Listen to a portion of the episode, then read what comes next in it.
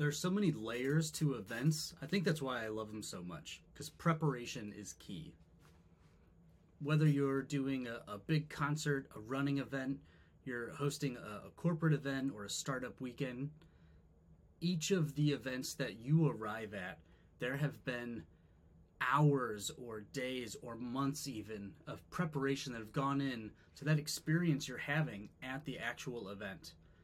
Those layers from getting all the things to the event day of, so setting up the event, getting all those things to the event, working backwards, getting all of those things planned that need to be there, and then resource allocating to get the things you need to then plan to get them there and then arrange them while they're there.